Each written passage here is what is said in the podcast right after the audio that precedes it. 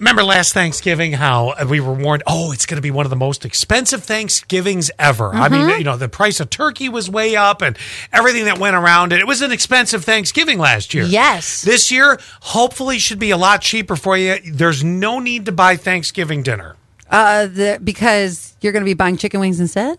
Nope. Uh, Alexa has told us when World War III is going to break out, and apparently it's November 23, 23rd, 2023. So I hear, just listen to this. And it, World War III starts on November 23, 2023 at 6.05 p.m., when Russia launches an attack against Germany. So apparently somebody Wait. asked Alexa, and that's when they said uh, World War III is going to break out. That's on Thanksgiving Day. Wait, the 23rd? Yes. Uh, Oh, I thought it was before Thanksgiving. Oh. It's, this year it falls on. So, like, while you're enjoying your turkey and mashed potatoes and mac and cheese and corn, They're they're going to start launching. but is that that's not affecting us though?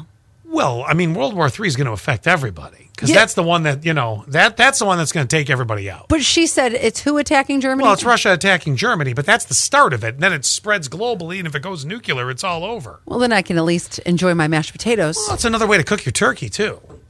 Just Set it outside on the porch. But Mm-hmm. look, okay, now let me set you at ease. There is a prank alert going on with this. People are pointing out that it could be using an app called Alexa Blueprints, which allows you to have Alexa say back to you what you want it to say. So even though this That's video. not what I want her to say. I want her to tell me I'm pretty. okay.